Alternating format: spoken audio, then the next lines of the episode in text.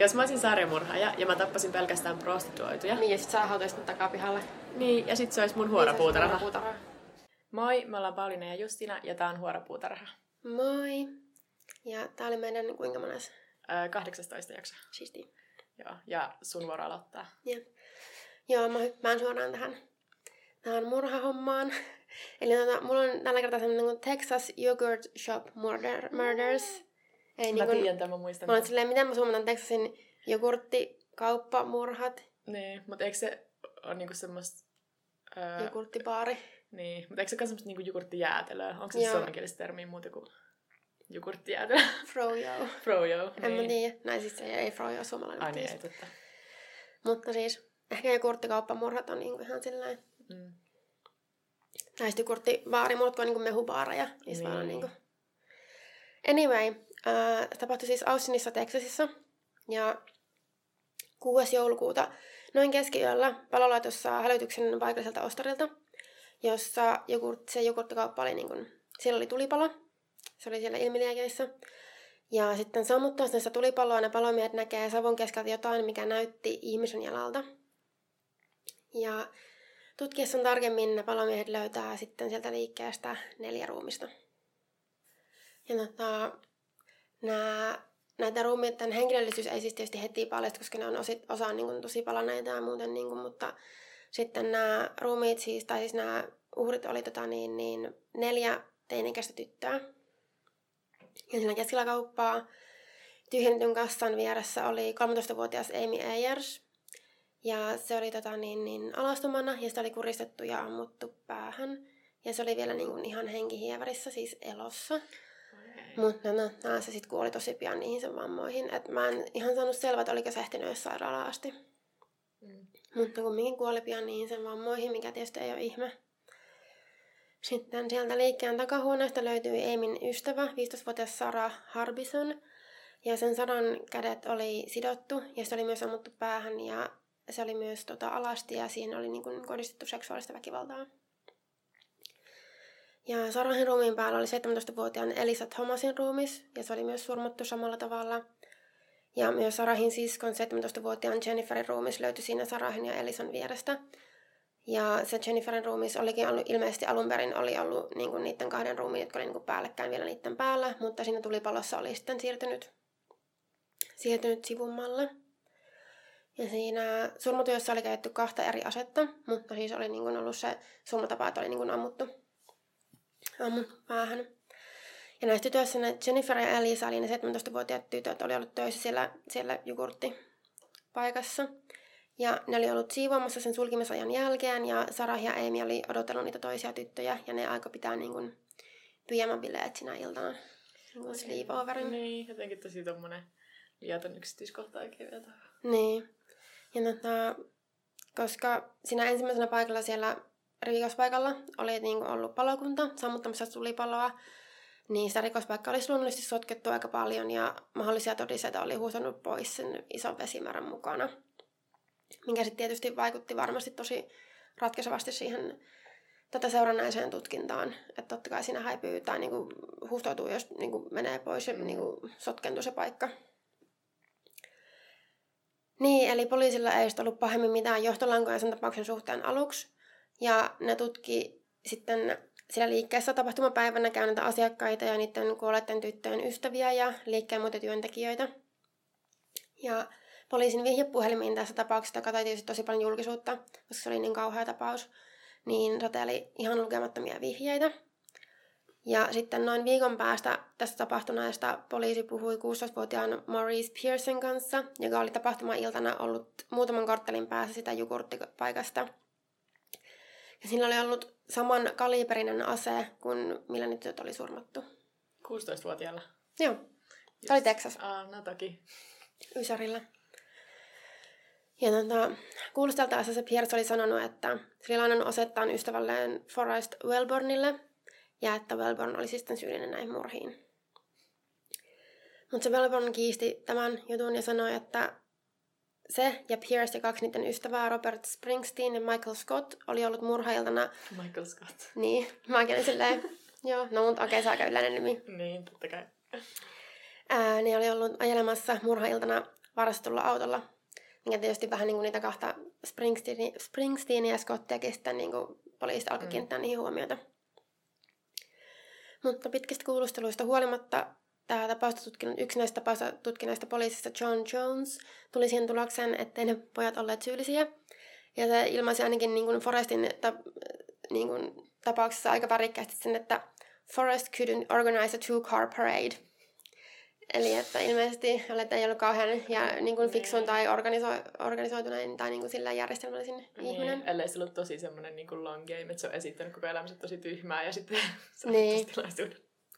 Mutta näin siis sanottiin. Ja lisäksi sitten kävi ilmi, että sen Pearson aseen äm, ballistiikka ei täsmännyt surma-aseen kanssa. Mä en ole ihan varma, mitä se tarkoittaa. Mä en ole niin perehtynyt näihin asioihin, mutta kumminkin kävi ilmi, että vaikka se oli samantyyppinen, niin silti mm. ei ollut se ase. Ja tota, tota on siitä vähän hassua, että siihen liittyy tosi paljon valheellisia tunnustuksia. Eli tosi moni oli niin mun tunnustanut tämän rikoksen, mutta sitten olikin myöhemmin käynyt ilmi, että ne oli kiistänyt sen tai sanonut, että okei, okay, mä sitä tehnytkään. Mm. Tai ollut todisteita tai jotenkin. Ne ei pystynyt periaatteessa ne todistamaan, että ne oli tehnyt sen muuta kuin sillä mm. omalla tunnustuksellaan. Mutta eikö se ole just tosi yleensä sellaisissa, missä niinku saa tosi paljon julkisuutta? Niin, niin. jos niinku uutisoitu tosi paljon, niin sitten Joo, se oli tosi iso juttu siellä. Niin. Et vaikka se oli niinku Texasissa asti niinku iso paikka, mutta ilmeisesti se on vähän semmoinen niinku pikkukaupunkihenkinen kuitenkin, että mm. et siellä ei vaan niinku tapahtunut ainakaan, no, että totta kai missä varmaan hirveästi tapahtunut järkyttäviä murhia, mutta mm. kuitenkin. Ja tota, yksi näistä tunnustaneista oli sitten alueella ollut paikallinen sarjamurhaaja Kenneth Allen McDuff, josta mä en ainakaan kuullut aiemmin. Mä en niitä hirveästi perätynyt tähän, että minkälainen, mistä tota, sitä on syytetty muuta kuin, että se oli niin kuin, tuomittu useista murhista, josta osa oli niin kuin teininkäistä murhia. Ja se tunnusti tämän tyttöjen murhan niin kuin, telo, samana päivänä, kun se telotettiin. No joo. Näistä aiemmista murhasta oli niinku tuomittu kuolemanrangaistukseen. Joo, näin Mut tietysti hävittävää siinä vaiheessa. Niin, ja niinku ei ole niinku mitään... Ei se ollut tarpeeksi todisteita, eikä mm. näillä muillakaan valheellisilla, ei niillä ollut mitään niinku semmoista, esittää esimerkiksi semmoista tietoa, mitä niinku ei olisi muutenkin tullut mm. julkisuuteen. Ja vaikka vihta tuli ja oli niinku, tosi moni ja tosi innokkaasti ilmeisesti olisi ollut syyllinen tähän tapaukseen, niin syyllistää niinku, ei löydetty ei, saatu, ei edetty tässä jutussa ennen kuin sitten kahdeksan vuotta myöhemmin, eli 99, kun nämä Pierce, Wellborn, Springsteen ja Scott pidätettiin taas. Ja se, miksi nämä sitten niin tuotiin uudestaan kuulusteltaviksi, on vähän epämääräistä, mutta sitten näissä kuulusteluissa poliisit oli ilmeisesti saanut nämä miehet sitten, jotka siis oli tänä, niin kuin ne oli ollut teini-ikäisiä poikia siihen aikaan, kun se murhat oli tapahtunut, mutta tässä niin kuin, kahdeksan vuotta myöhemmin ihan miehiä. Ne oli sitten tunnustanut nämä murhat. Ja tapahtumien kulku olisi ilmeisesti ollut semmoinen, että tämä juttu olisi alkanut lainausmerkissä vain ryöstönä. Ja ne miehet, että ne olisi aiemmin käynyt päivällä siellä jogurttipaikassa katsostamassa sen liikkeen, miltä se näyttää, ja sitten jotenkin niin kuin jättänyt sen liikkeen takaavan auki, jotenkin pönkittänyt sen, että se ei ollut mennyt lukkoon. Ja ne olisi sitten mennyt sinne silloin illalla sulkemassa ennen jälkeen, kun tytöt vielä oli siellä. Ja sitten joku oli vähän niin kuin mennyt pienen tilanne olisi eskaloitunut. Ehkä näin ajatellut, että siellä olisi niin monta niitä tyttöjä tai minä ei ikinä tapahtunut, tapahtunutkaan. Mutta sitten niin kumminkin se tilanne oli päätynyt siihen, että ne nelikko oli surmannut ne tytöt. Ja Springsteen oli sitten tunnustunut myös raiskanneensa yhden näistä tytöistä. Eli me sitten Sarahin. Ja niin kuin oli esimerkiksi yksi versio, että kolme näistä miestä olisi niin ollut siellä liikkeessä sisällä ja tota niin, niin yksi olisi ollut autossa odottamassa sitten niin kuin, tai niin kuin pakoauton kanssa ns. odottamassa. Niin, niin. Ja sitten siinä siis oli käytetty niin kuin kahta asetta siinä surmatyössä ja yhdestä löytyi siis vain, yhdellä aseella oli tehty niin kuin vain yksi, yksi laukaus ja loput oli tehty sitten sillä toisella aseella. Ja ilmeisesti oli sitten tämän murhatyön jälkeen niin kuin yrittänyt peittää sen, mitä oli tapahtunut ja syyttänyt sen liikkeen tuleen. Mm.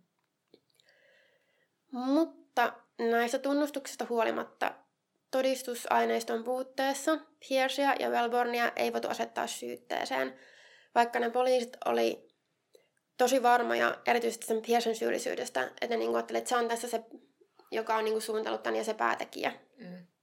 Mutta no, tällaisessa oli semmoinen pieni sivuseikka, että sitä tutkimusta vaikeutti se, että eräs poliisi, joka oli sen tutkimuksessa ollut mukana, niin se oli aiemminkin kohdi, siihen oli kohdistunut sellaisia syytteitä, että sen, se kuulustelutekniikka oli vähän semmoinen, että se painosti syttyä tunnustamaan tekoja, ihan sama oliko ne tehnyt ne vai ei, että aiemminkin oli tullut tämmöinen tapaus siltä. Joo. Ja siinä oli, oli niin kuin, tota, ei ihan ehkä oikein metodein ollut sitten tämä kuulustelu mennyt. Just. Siis mä voin vielä jotenkin kuvitella silleen, tuommoisessa tekstissä siis vähän pienemmässä paikassa ja sitten just joku yksi poliisi, joka saa tunnustuksia, mutta sitten ne keinot, millä se saa, ne on vähän semmoisia. Niin. Ja no, mä luin pätkiä niistä kuulusteluista ja kyllä ne oli tietysti, no okei mä en tiedä miten semmoinen oikea oppinen kuulustelu pitäisi mennä, mutta ne oli kyllä semmoista, että et kyllä, sä, etkö sä, kyllä sä sen teit, etkö sä tehnytkin sen ja niin kuin jotenkin kumminkin vähän semmoista just tosi painostavaa. Niin. Ja kyllähän varmaan mitään jotakin painostaa, niin kuin, että saa sen oikeinkin tunnustuksen ulos, mutta kyllä se vaikutti vähän, vähän oudolta. No en tiedä, en ole perehtynyt näihin niin paljon, että... Mm. Mutta joo, eli nämä kaksi miestä sitten niin kun vapautettiin syytteistä, kun ne tarpeeksi todistusaineistoa, mutta sitten nämä Springsteen ja Scott, ne sitten sai syytteen. Ja 2001 Springsteenin oikeudenkäynti alkoi. Ja nyt taas taas Springsteen kielsi syyllisyytensä ja nimenomaan sanoi, että sitä oli painostettu tunnustamaan, ja vaikka se olikin esimerkiksi niin onnistunut sanomaan jotakin siihen tapaukseen liittyviä yksityiskohtia oikein, mm. sen liittyen ja muuhun, eli esimerkiksi minkälainen toinen osa oli, mitä oli käytetty ja tämmöistä. Mm. Mutta mä voin kuvitella vituttaa, jos ne on oikeasti ollut porukalla siinä ja sitten kaksi pääsee vaan niinku silleen niin. kävelee ja sitten silleen... Ei. Mä luin pieniä pätkiä Springsteenin kuulustelusta ja kun tää oli siis se, että syytti, tai joka myös tunnusti niinku raiskanneisen Sarahin ja se oli kuulustelutyyliin semmoista, että et, et, sä nyt, et kyllä sä nyt jumalta raiskisit sen, että etkö raiskannutkin. Mm. Ja vähän niinku tämmöistä. Mut joo, kumminkin sitten sen, sitä pidettiin syyllisenä, vaikka se nyt tässä vaiheessa syyllisyyttä, se väitti, niin kuin, että joo, että mua niin kuin, tässä käytettiinkin tämmöisiä psykologi- psykologisia keinoja mua vastaan ja mm. siksi mä tunnustin. Ja... Oliko tämä se, että oli sanonut tyhmäksi aiemmin? Vai Ei. Se, se oli kuin eri? Se oli se yksi niistä, tai, tai toinen niistä, joka niin kuin vapautettiin Aa, sitten. Okei, okay, joo. No mä ajattelin, että se olisi jotenkin vielä kamalampaa, että ne niin. olisi silleen, joo, on tosi yksinkertainen, ja sitten tuli sitä niin kuin... että painostettu. West Memphis Niin. Ja vähän niin kuin tosi monessa keisissä. Niin. Se tuli ekan tuli mieleen. Joo, eikö Making a Murderissakin ne ole silleen, että se vähän ehkä yksinkertaisempi on se, joka sit tunnustaa sen jotenkin ihmeessä. Niin. Mut joo, tämä Springsteen tuomittiin kuolemanrangaistukseen. Ja tästä puolitoista vuotta myöhemmin se Scott, joka on myös kiistinyt syyllisyytensä, tuomittiin elinkautiseen. Hmm. Eli nämä oli niinku siinä, no jos 2001 alkoi se tota niin, niin, oikeudenkäynti, niin siitä niinku pari, pari kolme vuotta myöhemmin. Ja mutta sitten 2009 niiden tuomiot kuitenkin kumottiin, koska katsottiin, että niiden tunnustuksia oli käytetty epäreilusti toisiaan vastaan Yhdysvaltain perustuslain kuudennen lisäyksen vastaisesti. Eli siis niin kun, niillä olisi ollut oikeus saada tietää itseään vastaan esitetystä syytteistä ja niin kun, oikeuden kohdata syyttäjänsä. Niin mm. sitten tämmöinen ei ollut toteutunut siinä, eli niin katsottiin, että se oli niin kun, unfair trial. Yeah. Mä en ihan tiedä, onko sillä mikä on suomenkielinen vastine sille. Mä en tähän hetkeen. Mutta toi on vähän pelattavaa, kun tuommoisten teknisten seikkojen avulla. Siis vähän toki, että sinne tuli sitten niinku oikea ratkaisu nyt, mutta niinku mm. vähän pelattavaa, että niinku tekninen seikka voi olla semmoinen, mikä kumoo niinku elinkautisen tai kuolemanrangaistuksenkin. Niin. Mutta no, niin siitä päästään nyt tähän, sitten, tähän kuolemanrangaistusväittelyyn, että no, tota, niin. yleensähän ne menee hirveän pitkään, kun tuomitaan joku kuolemanrangaistukseen, ennen kuin se laitetaan täytäntöön. Niin. niin sitten ja siis tossakin mä en tiedä, onko tässä keisissä just, mutta tosi monessahan se, sitten kun se tulee se kuolemantuomio, niin sitten siellä on erikseen sellaisia asiaajajia, jotka keskittyy siihen, että ne ottaa ne niiden keisit ja just rupeaa tsekkaamaan kaikki tämmöiset mahdolliset tekniset seikat, että millä sen voisi kumota. Niin. Että se voi olla tässäkin, en ole varma, mutta joo. monissahan se on. Mutta joo, tämän, tämän tota, niin lisäksi niin silloin vuonna 2009 saatiin myös uusia DNA-todisteita, mitkä ei tietenkään silloin, kun se tapahtui 91, niin silloin ei ollut tarpeeksi kehittynyt se systeemi niin tämä paljastui tuntemattoman miehen DNAta ainakin yhden niiden tyttöjen ruumissa, mm. jonka ei siis kuullut kenellekään näistä neljästä miehestä. Joten Scott ja Springsteen vapautettiin kaikista syytteistä sen jälkeen, kun ne oli ollut jo kymmenisen vuotta vankilassa. Uh. Ja sitten tähän liittyy vielä semmoinen juttu, että se Pierce, joka siis epäiltiin, jota edelleen epäiltiin, niin kuin tässä sitä pidettiin, että okei, se olisi ollut se mastermind tässä, mm. mutta siis joka oli sitten päässyt vapaaksi kuoli 2010 välikohtauksessa poliisin kanssa. Kun se pidettiin liikenteessä, Mä en, mulla ei selvinnyt minkä takia mä en löytänyt mistään sitä syytä, syytä mutta ilmeisesti niin liikenteessä pysäytetty, mutta se oli lähtenyt jonkun, jostain syystä karkuun jalan, kun poliisi oli pysäyttänyt sen. Ja kun poliisi oli saanut sen kiinni, se oli hyökännyt poliisin kimppuun veitsen kanssa, ja sitten siitä johtuen se poliisi oli ampunut sen Pearson. Yeah. ja tämä juttu on edelleen selvittämättä. Eli mahdollisesti se, joka saatto, ja tänne poliisit epäilee, että okei, no tämä on nyt se pääepäilty, joka vaan niin kuin, ei vaan ollut tarpeeksi todisteita sitä vastaan, niin mm ei saada ikinä ehkä tietää, että oliko se, koska se on nyt, tai se kuoli. Ja... Niin, ellei nyt lopulta miehiltä sitten tule joku semmoinen tunnustus, mutta sitten uskoako sitäkään, koska ne on periaatteessa kerran aikaisemminkin jo tunnustanut se ja sitten kieltänyt. Ja... Niin. Kun ne se tietää. Jos ne tunnustus on tullut niin kuin silleen, ei niin hyväksyttävin keinoin. Ja sitten jos mm. se rikospaikka oli niin silleen annas tuhottu, tietysti kun oli se tulipalo ja sitten kun ne paloimet oli ollut siellä sotkenut sitä nyt väkisin sitä rikospaikkaa. Ja... Niinpä. Olisi ärsyttävää. Sulla niin. oli viime kerrallakin joku tämmöinen, että siitä Joo, mä just mietin silleen, mulla on hirveän monesta, mutta mä aina panen silleen, että tämä on edelleen ratkaisematta. Sitten tässä vaiheessa kaikki repii hiuksia silleen, oikeasti, älä niin. viitti. Mutta siis joo, mä olin joskus kuullut tosta, mutta en joo. muistanut. Tai jotenkin Mäkin... hyvin näin silleen sekoittuu sitten keskenään nämä jutut. Niin, jotenkin toi nimi kuulosti semmoiselta, että se on jäänyt, tai siis toi Yogurt Shop Murders. Mm. Niin on jäänyt silleen mieleen, mutta mä en tiedä, että onko mä tästä sitten tiennyt sen enempää kuin ton nimen. Joo, siis mä muistin just vaan siis noi uhrit, niin kuin just nuoria tyttöjä ja se, että just se kaikista nuorin oli vielä niin kuin sille erillään, niin sitten muistan jotenkin sillä, mä, jotenkin mulla oli jäänyt mieleen jotain yksityiskohtia, mutta Joo. en muistanut just tota, että ne oli sitten vapautettukin. Mä jotenkin ajattelin, että ne oli saanut Niin, kun mietin, miten kauhean toi niin oli, tai just tietysti, jos, no, jos ei ole niin kuin, todisteita, niin ei tietysti voida silloin vangita tai niin kuin jos ilmenee todisteita, että okei, nämä on syyttömiä tai jotakin tämmöistä, niin sitten, mutta kumminkin se oli, niin kuin oli syyttänyt sen tulla ja sitten oli ampunut niitä ja raiskannut ja Hyvin. minä on ne joo, semmoista mulla tällä kertaa. Mennäänkö vielä iloisempaan tähän mun juttuun? Joo. Mikä jännä sattuma, tämäkin tapahtuu Texasissa osittain. Tai Texas liittyy tähän. Teemoja, joo. Öö, ja siis tähän mun tämänkertaiseen murhatapaukseen liittyy kultit ja ihmisuhraukset ja wow. musta magia ja jos nämä kuulostaa sille joltakin... Ei vitsi, mä niin menisin ottaa yhden semmoisen jutun, mihin olisi liittynyt kaikki tämmöinen. Olisi pitänyt. Mutta siis jos nämä kuulostaa jotenkin semmoista, mitä ei halua kuulla, niin nyt on hyvä hetki lähteä. Mutta jos nämä kuulostaa ihan tässä jutulta, niin... Ensinnäkin eka kuunnellut tuon monitun, niin muutenkin kuuntelee niin meidän podcastia, niin nyt, on, niin. nyt ollaan niin syvällä pelissä, että niin. tuota tästä Ehkä tämä on vaan silleen, tervetuloa, olet just oikeassa paikassa. Koska tällä kertaa mä kerron Mark Kilroin murhasta. Ja tämä alkaa maaliskuussa 1989, kun 21-vuotias Mark Kilroy ja sen kolme ystävää lähtee juhlimaan kevätlomaa, niin kuin spring breakia, South Padren saarelle Texasiin. Niillä oli hotelli siellä Texasin puolella, mutta joka ilta ne ylitti sen rajan niin kuin Meksikon puolelle, koska no se nyt oli vaan se juttu, mitä nuoret teki, mm. niin kuin varsinkin silloin. Ja se on nykyään vähän väse, niin kuin vähentynyt varmaan osittain sen takia, koska sillä just tapahtui kaikkea kamalaa nuorille turisteille. Ja, mutta siis kasarilla ja ysärillä se oli tosi iso juttu. Ja sitten mä mietin, että eikö tyyli OC-jossakin on jakso, mistä menee Tihuanaan. ja se on kuitenkin 2000-luvun alkua, että ei se niin. ollut niinku ihan semmoinen kuollut kulttuurinen Nyt en kyllä muista. Mä, mä, muistin ja Marissalle käy huonosti, koska mä olin silleen, ei ikinä, ei ikinä Meksikon kevätlomalle. Ihan niin kuin se olisi mulle jotenkin tosi... Okei, okay, pidetään mielessä. Um, mutta niin, joka tapauksessa nämä pojat yleensä teki silleen, että ne parkkeerasi autossa sinne Yhdysvaltojen rajan puolelle tai niin kuin Yhdysvaltojen puolelle sitä rajaa ja sitten ylitti sen rajan kävellen. Ja kuulostaa myös oudolle, mutta niin, kai se oli sille ihan yleinen tapa. Mm. Ja sitten maaliskuun 13. päivänä ne tekee tämän saman jutun, ja kun ne pojat saapuu sinne Matamorosiin, joka on semmoinen iso bilekaupunki ihan siinä maiden rajalla, niin ne huomaa, että se kaupunki on täynnä nuoria turisteja, koska oli kevätloma, ja sinne kaikki nyt menee bilettää. Että se kävelykatu oli ihan täynnä, ja baareihin ja yökerroihin oli silleen kamalat jonot, ja kaikki on ihan hurmios halvasta alkoholista ja sitten monelle nuorellehan se oli myös ainut paikka, missä ne pystyi juomaan, koska Meksikossa ikäraja oli 18 ja Jenkeissä niin, oli 21. Niin, no pojat päättää, että ne menee sitten siihen baariin, missä on niin lyhijono.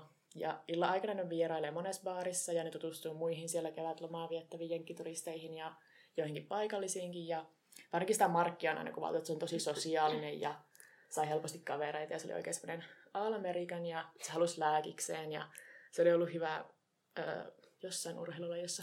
Mä ensin sanoa, että jenkifutiksessa, mutta se oli ehkä vaikka stereotypia, mikä mulle tuli mieleen.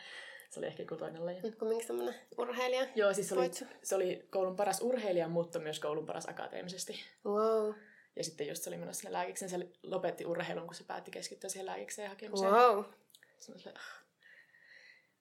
Sitten aamu kahdelta sinä iltana ne pojat päättää lähteä takaisin sinne hotellille. Ja koska ne kadut on niin täynnä turisteja, niin se poikaporukka hajaantuu vähän erilleen. Ja Mark jää kävelemään kahdestaan ystävänsä Billin kanssa.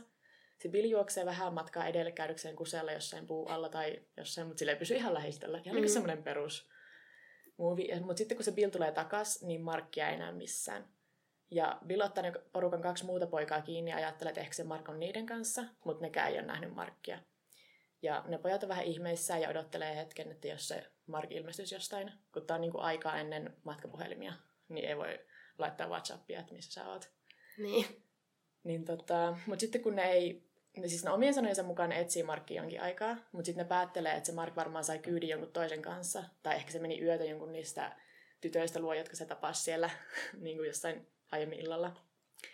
Ja ne palaa sinne autolle ja ajaa hotellille. Olettaen, että se Mark varmaan palaa sitten aamulla darrassa sinne hotellille, koska se nyt oli ihan semmoinen perus mutta aina silleen, älä, älä tuommoisessa tilanteessa oleta, niin kuin, että... Niin, ja siis kun mäkin kun mä luin tätä, niin mä olisin, että jos mä olisin vieraassa maassa mun ystävien kanssa bilettämässä ja aamukahdelta mun kaveri häviää, niin, niin poistuisinko mä vaan maasta.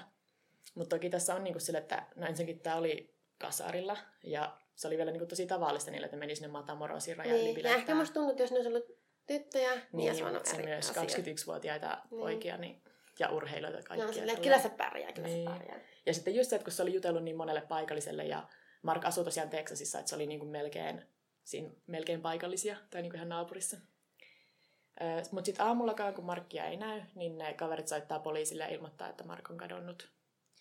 Ja ensisen katoamista ei pidetty mitenkään kovin suurena juttuna. Siinä Matamorosin kaupungissa hävisi tosi usein nuoria.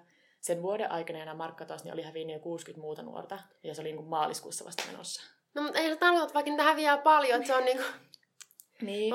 Mutta sitten yleensä ne nuoret löytyi parin päivän päästä niin silleen rahattomana krapulassa ja hämärien muistikuvien kanssa. Mikä vieläkin kuulostaa, että niillä on tapahtunut jotain pahaa niille nuorille. Niin. Mutta tota, sitten aika pian tämä tapaus saa kuitenkin lisää huomiota, koska Markilla oli setä, joka oli korkeassa virassa Yhdysvaltojen tullissa. Ja no sitten ihan suoraan sanottuna, niin se keissi sai myös enemmän huomiota, koska se Mark oli semmoinen valkoihoinen lääkikseen pyrkivä amerikkalaispoika, jolla ei ollut mitään rikostaustaa. Mm. Et siellä Matamorosissa, kun niitä nuoria hävisi, niin ne oli usein ö, huumeiden käyttäjiä tai silleen, semmoista, mistä ne pystyi niin ajattelemaan, että ehkä se oli vähän ajautunut itse silleen huonoon tilanteeseen. Niin, silleen high risk lifestyle. Niin, just se. Mutta sitten kun tota, tähän tuli lisää huomiota, niin sekä Yhdysvaltojen että Meksikon poliisivoimat käyttää paljon aikaa tämän jutun tutkimiseen. Ja Markin vanhemmat on isossa osassa tässä. Ne ö, levittää tietoa siitä ja on televisiossa. Ja tämä juttu mainitaan just America's Most Wantedissa, mutta niin mitään ei oikeastaan löydy.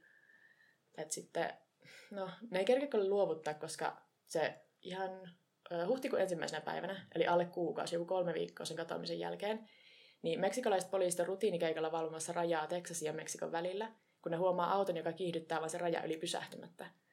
Jostain syystä ne poliisit päättää seurata sitä autoa siviiliajoneuvossa sen sijaan, niin että pysäyttää sen. Ja ne seuraa sitä autoa semmoiselle syrjässä olevalle maatilalle. Ja joku, mä en tiedä miten joku näin fiksu niistä poliiseista, mutta se päättää, että odotetaan, että se auto ja mies poistuu sitä maatilalta ja käydään sitten jälkeenpäin tsekkaa, niin kuin, mitä siellä on. Että ne varmaan epäilee niin huumerikollisuutta ja mm. haluaa lisää todisteita. Sitten kun se mies sitä autossa poistuu tilalta, niin poliisit menee sinne tilalle ja löytää ö, jälkiä huumeista, mutta myös jotain, mitä ne kuvailee kulttiparafeniliaksi. Esim. koristeellisia kattiloita ja sille alttarin, jossa näyttää, että se olisi uhrattu eläimiä. Ja kun mä sanon koristeellisia kattiloita, niin se oli siis semmoinen, missä oli sitten esim.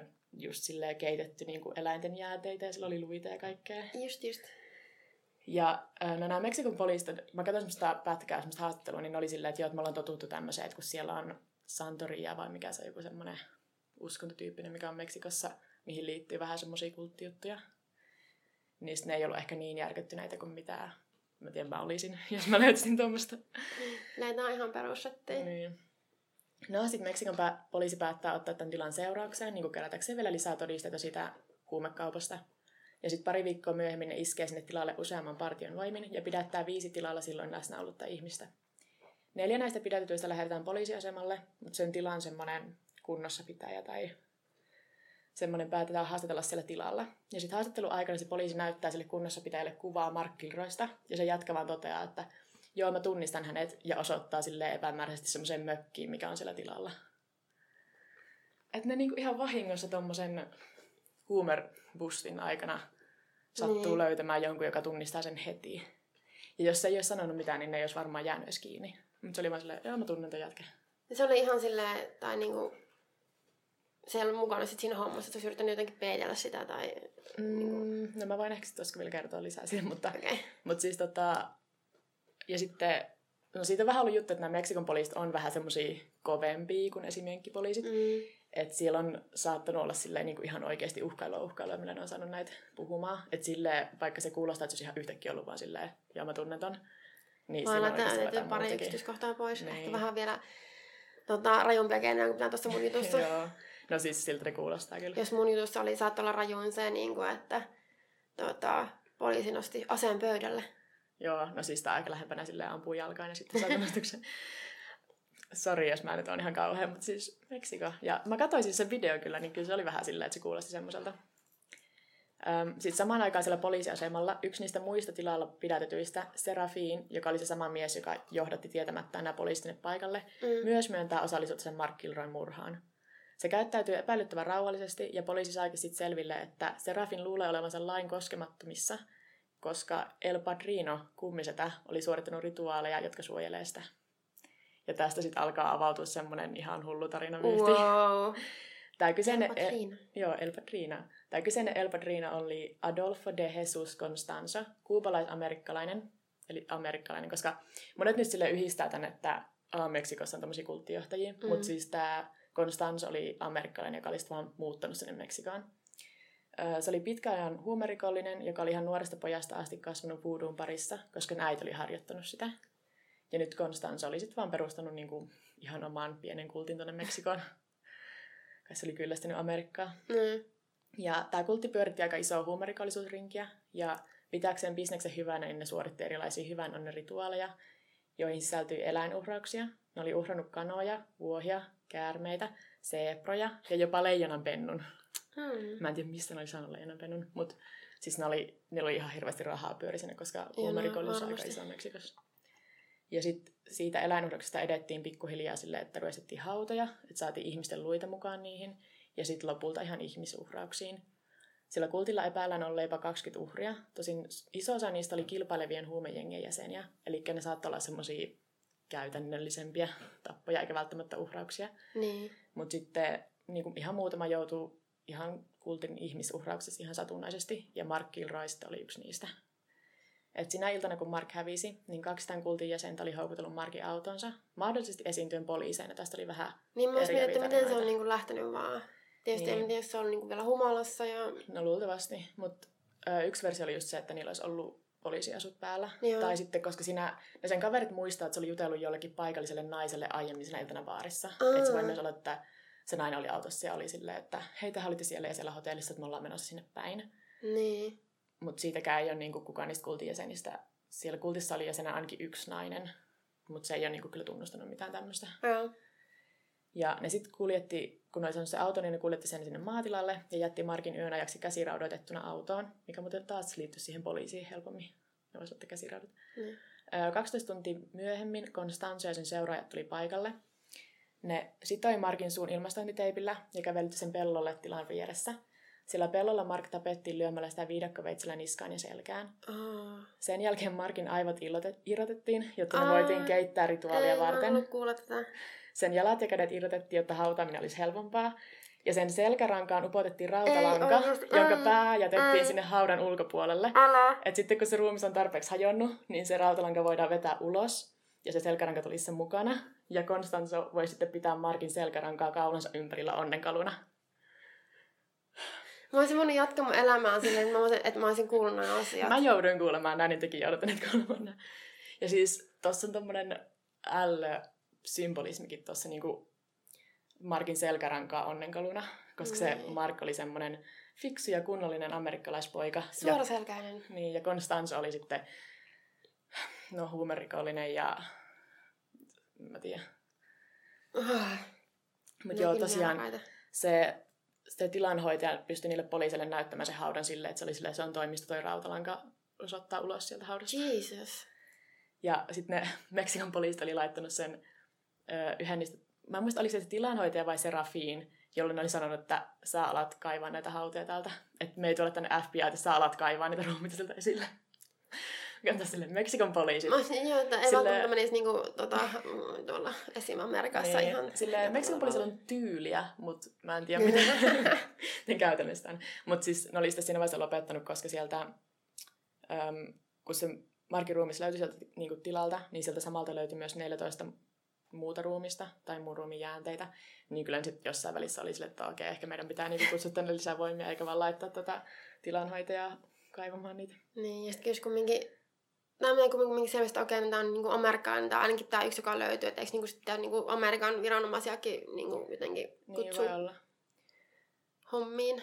Ja sitten ne poliisit sai tosiaan tietää tästä niiden neljän pidätetyn kultin jäsenen kautta, mutta se itse Adolfo Constanzo, se perustaja, ja pari muuta kultin jäsentä oli vielä vapaalla jalalla, eikä poliisi oikein tiennyt, että miten ne saisi kiinni. Ja yksi niistä keinoista, millä ne poliisi yritti savustaa sitä Constanzoa esille, oli, että ne poltti kaikki siihen kulttiin liittyvät tavarat ja rakennukset sillä maatilalla, ja kuvaa sen näytti sen televisiossa. Edelleen me- Ilmeisesti niinku savustaa. niin, ja siis Meksikon poliisilla on tyyliä kyllä mm. vieläkin. Ja, mutta tämä ei oikeastaan toiminut. Mutta sitten aika pian sen jälkeen, niin, ollut kaksi viikkoa sen jälkeen, niin poliisi sai vihjeen, että missä se Constanzo ja ne loput kultin jäsenet voisi piilotella. Ja se oli semmoinen asunto Mexico Cityssä. Ja sitten ne vaan meni sinne ja piirti sen asunnon. Ja Constanzo ilmeisesti huomasi ne ikkunasta. Ja se alkoi vähän silleen panikoida ja käyttäytyi oudosti, että se heitteli rahaa ikkunoista ja yritti polttaa omaa rahaansa ja ihan niin kuin sillä enää väliä. Mm. Ja sitten lopulta se määräsi yhden seuraajistaan ampumaan Konstanson ja Konstanson poikaystävän Quintana Rodriguezin. Ja tämä kultin jäsen De Leon, joka sai sen käskyn, niin se oli ensin epäröivä, mutta Konstanzo sanoi, että jos se nyt uhmaa sen käskyä, niin se joutuu helvettiin. Jolloin De Leon ampui Konstanson ja tämän poikaystävän konekiväärillä. Just. Ja se on niinku, no konekivääri on kyllä aika, huhu. Konstantin kuoleman jälkeen se kultti oikeastaan hajosi kokonaan, että kaikki tunnusti poliisille vähän tekojaan, mutta sitten semmoinen yhdistävä tekijä niissä kaikissa tunnustuksissa oli, että Konstans oli oikeastaan se, joka tappoi siellä eniten. Mm. Että ne muut oli silleen yleisönä. Mutta sitten ö, Serafin taisi olla semmoinen, joka oli saanut oikeuden tehdä ihmisuhrauksia. Ja sitten sillä oli merkkinä sitä oikeudesta, niin sillä oli niinku brändätty niinku semmoisella jollain palavalla rautakepillä kaikkea niinku jälkeä itteensä. Just. Ja se oli niinku silleen, nyt sulla on oikeus tehdä ihmisuhrauksia. Joo. Joo. Ja sitten tota, ainakin yksi niistä jäsenistä myös kertoi, että se olisi ollut siinä kultijäsenenä vastoin tahtoaan, mikä voisi olla ihan jopa uskottavaa, koska toi Konstans oli selvästi niin kuitenkin semmoinen tosi manipuloiva ja oikein perinteinen kultinjohtaja. Mm. Ja näille kultijäsenille jaettiin osalle pienempiä ja sitten osalle vähän suurempia rangaistuksia, että kun osa sai murhasyytteitä, esimerkiksi De Leon sai niin kuin totta kai sitä Konstansosta ja sen poikaystävästä murhasyytteen, ja ö, osa tuomittiin vain huumausainerikoksista. Sitten tuomioita tuli myös laittomasta aseiden hallussapidosta, koska niillä oli ollut muun muassa sellaisia aseita, mi- mitä pitäisi olla vain Meksikon armeijalla. Ne oli jostain- varaston, jostain armeijan varastolta niin semmoista kunnon Joo. niin vahvoja aseita. Ja sitten totta kai myös organisoidusta rikollisuudesta. Ja osa tähän kultin toimintaan osallistuneista korkeissa viroissa olleista sai syytteitä rikollisuuden peittelystä. Koska siellä oli semmoisia viranomaisia tyyliin poliisin, poliisivoimissa, jotka oli tykännyt olla yleisönä siellä sen rituaaleissa. Ne oli nauttinut niinku siitä väkivallasta, mutta sitten ne ei ollut halunnut olla niinku silleen palvelijana, Niin. niin. niin ne oli ollut siellä vain yleisönä. Just. Ja siis tämä lista niistä, että ketä siihen sille edes kaukaisesti kuuluu, niin on tosi pitkä. Ja sitten kun luultavasti niitä kaikki ei saatu edes kiinni niistä kaukaisemmista jäsenistä. Ja yhdessä artikkelissa mainitaan ainakin nimeltä niin 20 tyyppiä, jotka onnistu jotenkin välttämään tuomiot, mutta ne oli ollut semmoisia niin ihan läheisiä jäseniä. Että ne oli ollut luultavasti osallisena niin parissa murrassakin. Ja sitten niillä vaan jotenkin, ne oli nostettu tuomiot, mitkä oli sitten kumottu. Just. Rahaa, vaikutusvaltaa. Niin, kuka tietää. Ja sitten siitä on kaikkea teorioita, että ne kaksi olisi sitten jatkamassa jossain tätä kulttia. Joo. Ja sitten mä löysin ainakin yhden tyypin, joka myös uskoo täysin siihen, että toi Adolf olisi lavastanut oman kuolemansa ja olisi jossakin vielä elossa. Mut joo. Ihan villiteoria. Mm. Joo, semmoinen pieni kultti vaan tuolla Meksikossa. Joo, no oli kyllä oikeasti semmoinen, että huh huh. Joo. Tässä siellä ilmestyi vuonna 2007 semmoinen löyhästi tapaukseen perustuva elokuva nimeltä Borderland, mutta mä en ö, voi antaa mitään suositusta, koska- mä en katsonut sitä. Kun sitä ei ollut Netflixissä, ja sitten se muutenkin ei vaikuttanut kovin hyvälle. Tai se oli Mm. just tainnut silleen 2 kautta 10 jossain arvostelua ja tämmöistä. Että kattokaa mieluummin Oprahin teemajaksot tästä aiheesta. Just. Ne on YouTubessa ja Oprah on tosi badass niissä, kun ne on tosiaan ö, ihan Ysärin alussa varmaan, koska aika pian tuon tapauksen jälkeen. Ja sitten se on aika silleen, ai mitä se ei ole semmoinen Oprah, mitä se on nykyään semmoinen kiltti, joka vaan jakaa palkintoja, vaan se silleen mm-hmm. oikein kyselee paljon semmoisia kysymyksiä, mitä ehkä kehtaisi muuten kysyä noin ää, surullisessa tapauksessa. Ja Joo. sitten siinä oli kaksi, vieraan kaksi naista, jotka oli molemmat väittänyt olleensa kultissa jossain välissä. Ja sitten se niitäkin vaan siinä silleen aika suoraan. Roussas. Niin, ja oli vähän silleen, että olitko mukaan oikeasti, ja toinen niistä vissi oli joku feikki, mä en oikein. Mm. Sitten mulla, sit mä en löytynyt enää siihen semmoista loppupätkää. Mut joo, tää oli musta ihan sairaan mielenkiintoinen tapaus. No joo. Ja mä en ollut kuullut tästä. Mä oon ikinä ihan, kuullut tosta. Joo, mä ihan kanssa pari viikkoa sitten oikeastaan kuulin. Ja siis tosta, mä mietin vähän aikaa, että olisiko pitänyt tehdä tosta Adolfo Constanzosta niin kuin vaan semmonen siitä kertova jakso. Joo. Mutta sitten kun toi Mark Kilroyn tapaus on kuitenkin semmoinen, mikä toi sen julkisuuteen, koska Mm. sitten johti siihen sen kiinni jäämiseen. Et joo. Öö, olikohan, mulla, olikohan mulla mitään muuta tästä keisistä? Eikä nyt ollut ihan tarpeeksi. niin. niin, voi kyllä olla, että tässä oli ehkä ihan tarpeeksi. Niin, jopa minä menetänyt jo unen. Öö, oliko meillä tässä tarpeeksi matskua yhteen jak- jaksoon? Eikä tässä ollut ainakin silleen, niin kuin, silleen sisällöllisesti ihan niin kuin, niin. Kattokaa joku se kauhuleffa ja kertokaa, että millainen se oli. mm. Musta tuntuu, että mä, mulla oli tarpeeksi oli kans noin, että mä luin noita Wikipedia-artikkeleja ja muuta kivaa. Ja ähm, muuta. Meille voi laittaa sähköpostia vuoropuutarhat.gmail.com äh, tai meillä voi laittaa Twitteristä tai Instagramissa viestiä. Mä oon Pauliina Kiero. Ja mä oon at vegepekoni. Ja iTunesissa voi vieläkin laittaa tähtiarvosteluja tai kirjoittaa ihan arvosteluja. Ähm, Eikä tässä muuta. ja kiitti, että kuuntelitte. Moikka! Heippa!